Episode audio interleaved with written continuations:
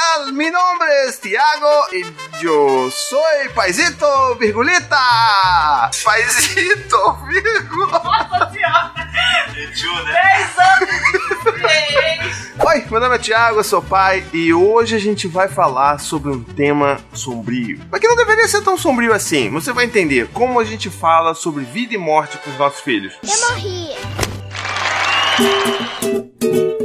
Bom, nesse vídeo eu queria conversar com você aí sobre como é que a gente pode conversar, na verdade sobre como que a gente conversa sobre vida e morte com os nossos filhos aqui em casa, tá? É uma construção que a gente tem feito e tem dois filmes que estão ajudando a gente bastante nisso. Você vai ver que filmes são esses só depois dos recadinhos do paizinho.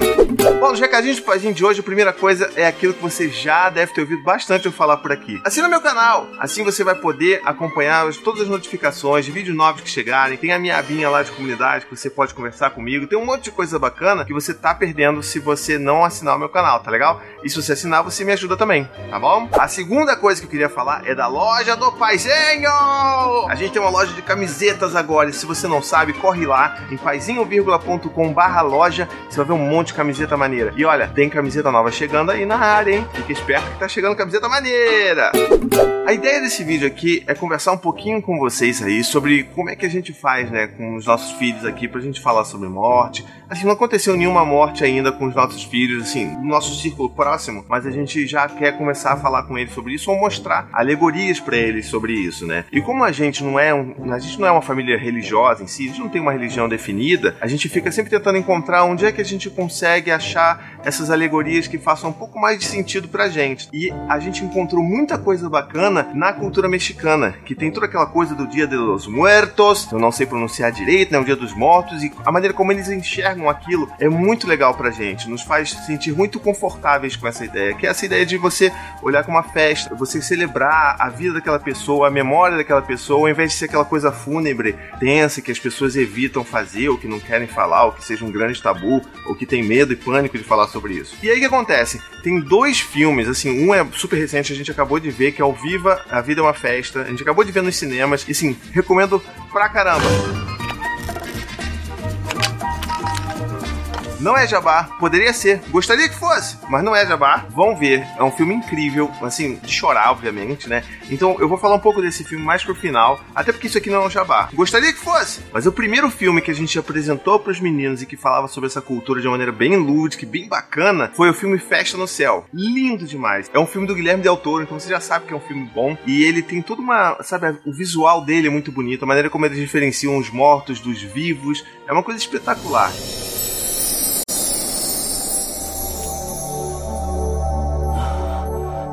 Onde eu estou?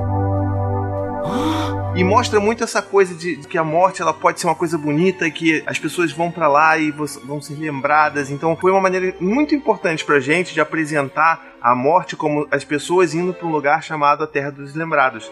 E aí tem, tem, tem, aquele lugar ruim, que são a Terra dos Esquecidos, que não são as pessoas que fizeram coisas ruins e foram punidas e tal, mas é porque elas não têm ninguém para lembrar delas. Que é bastante triste, na verdade, né? Mas não tem essa coisa de punição que a gente quer tirar também da nossa vida aqui. Então, assim, a Terra dos Lembrados é um lugar que a gente sempre fala com eles aqui, e assim, o Dante já vem falando com a gente assim: ah, poxa, então quer dizer que se as pessoas morrem, elas vão pra Terra dos Lembrados. Por exemplo, a mãe da Anne, ela não é mais viva, e, e assim, ela, ela faleceu antes do Dante nascer. E outro dia o Dante falou: Poxa, mamãe, a sua mãe ela tá na Terra dos Lembrados, né? E a Anne ficou toda emocionada e tal. A gente falou: É, isso mesmo e tal. Então, assim, pra gente tem sido uma, uma alegoria muito boa sobre como falar sobre morte de uma maneira mais leve, sabe? Que era o que a gente queria fazer. Nossa, coisa de tabu, não se fala, é proibido e é triste e é, sabe, pesado. Então a gente não queria isso. E aí vem esse filme que a gente acabou de assistir no cinema, lá o da Pixar, que é o Viva, a Vida é uma Festa. E às vezes, assim, de primeira vista, assim, parece que é um vídeo que é chupinhado do outro. E não é, porque assim, eu, eu gostei muito. Eu, eu amei esse filme de primeira. Primeira coisa que eu queria falar com vocês. E recomendo muito que vocês vão, porque ele se aprofunda ainda mais nesse mundo, sabe? Ele mostra muito do mundo dos mortos, como é que é, como se celebram lá no México o Dia dos Mortos, que as pessoas fazem uma festa, que elas botam comida e que elas botam fotos para que os mortos se le sejam lembrados para sempre daquilo e eles não deixem de existir depois da vida, sabe? É um negócio muito bonito, muito delicado, apesar de ter um pontinho ali naquele filme que me incomodou bastante. E na verdade, depois quando, quando eu conversei com a Anne, eu percebi que incomodou ela bastante também, que foi assim, eu não fiquem tranquilos que eu não vou dar spoiler, tá? Mas é como se parte da motivação do filme fosse sobre a, a assim, assim, tem uma, tem uma família que ela foi formada a partir de um casal. E esse cara, esse,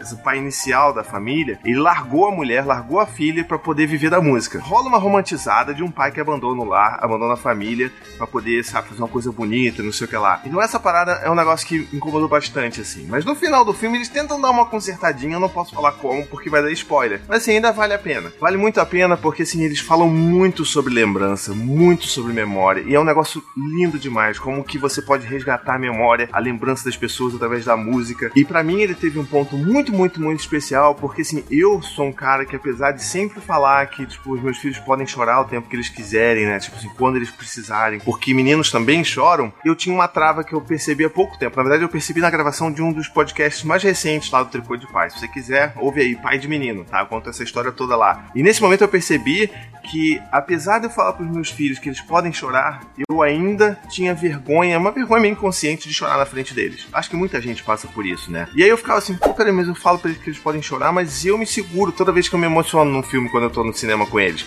Eu fico com aquela coisa de e não choro. E eu falo assim, cara, por que, que eu não choro? Eu devia também dar esse modelo. Se eu falo tanto de modelo, por que, que eu não faço isso, né? E para mim foi ainda mais especial assistir esse filme com os meus filhos, porque foi a primeira vez que eu me libertei disso, sabe? Eu chorei, chorei largado mesmo, chorei. Aí, menininho lá começou a cantar, e aí eu chorei pra caramba e tal.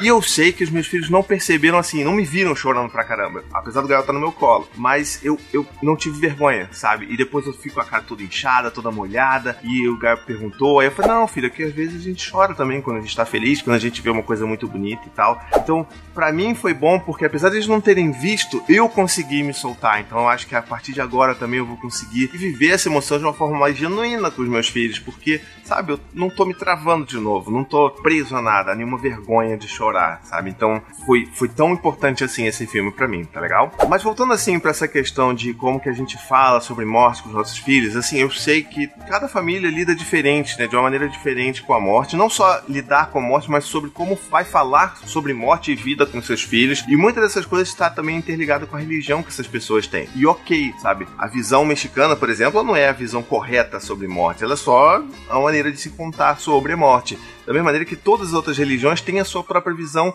e todas elas são muito verdadeiras e muito importantes para quem segue aquele tipo de visão. E aí por isso que como a gente não tem religião, faz tanto sentido pra gente olhar, porque a gente não queria que, sabe, a gente queria quebrar esse tabu de que morte é um negócio triste, é um negócio muito sombrio. Quer dizer, ele vai ser triste, né? A gente vai ficar dando risada no funeral de alguém, mas é, é, que não seja essa coisa sombria que não se fale sobre, porque é um tabuzão, sabe? E é por isso que a gente gosta tanto disso, porque a gente vai conseguir olhar para aquilo e celebrar mais do que do que lamentar sobre aquela ausência, sabe? A gente, a gente comemora a memória daquela pessoa. Bom, então é isso que eu queria compartilhar com vocês hoje, essas reflexões que a gente tem tido ultimamente. Eu queria ter um pouco mais desses vídeos assim que a gente conversa mais do que fala só sobre disciplina positiva. E se você gostou desse tipo de vídeo, comenta aqui, tá legal? E também comenta como é que você fala sobre a morte, sobre a vida com seus filhos. Ah, e não esquece de assistir esses dois filmes, tá? Festa no Céu e Viva a Vida é uma Festa. Eles valem super a pena. Nem que você não concorde com né, a visão sobre morte que tá ali, mas são vídeos muito, são filmes muito bonitos para você assistir, tá legal?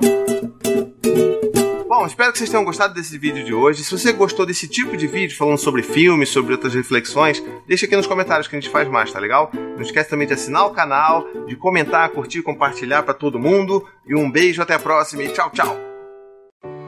It's a love story. It's a family story. It's a story of lavish parties and lively conversation. It's the story of a haven for painters, poets, and intellectuals. A story of steamer crossings and priceless works of art. Of innovation and obsession. Of endless gardens, lush forests, and rolling meadows. It's a story of 1,000 men and the six years they spent creating America's largest home with 250 magnificent rooms, each with its own stories to tell. But all this can't even begin to tell the full story of Biltmore. Come walk in the footsteps of the Vanderbilt family and discover something magnificent around every corner, from the most minute detail to larger than life grandeur. Because as wondrous as the story of Biltmore may be, it can never be complete without you. Plan your visit at Biltmore.com.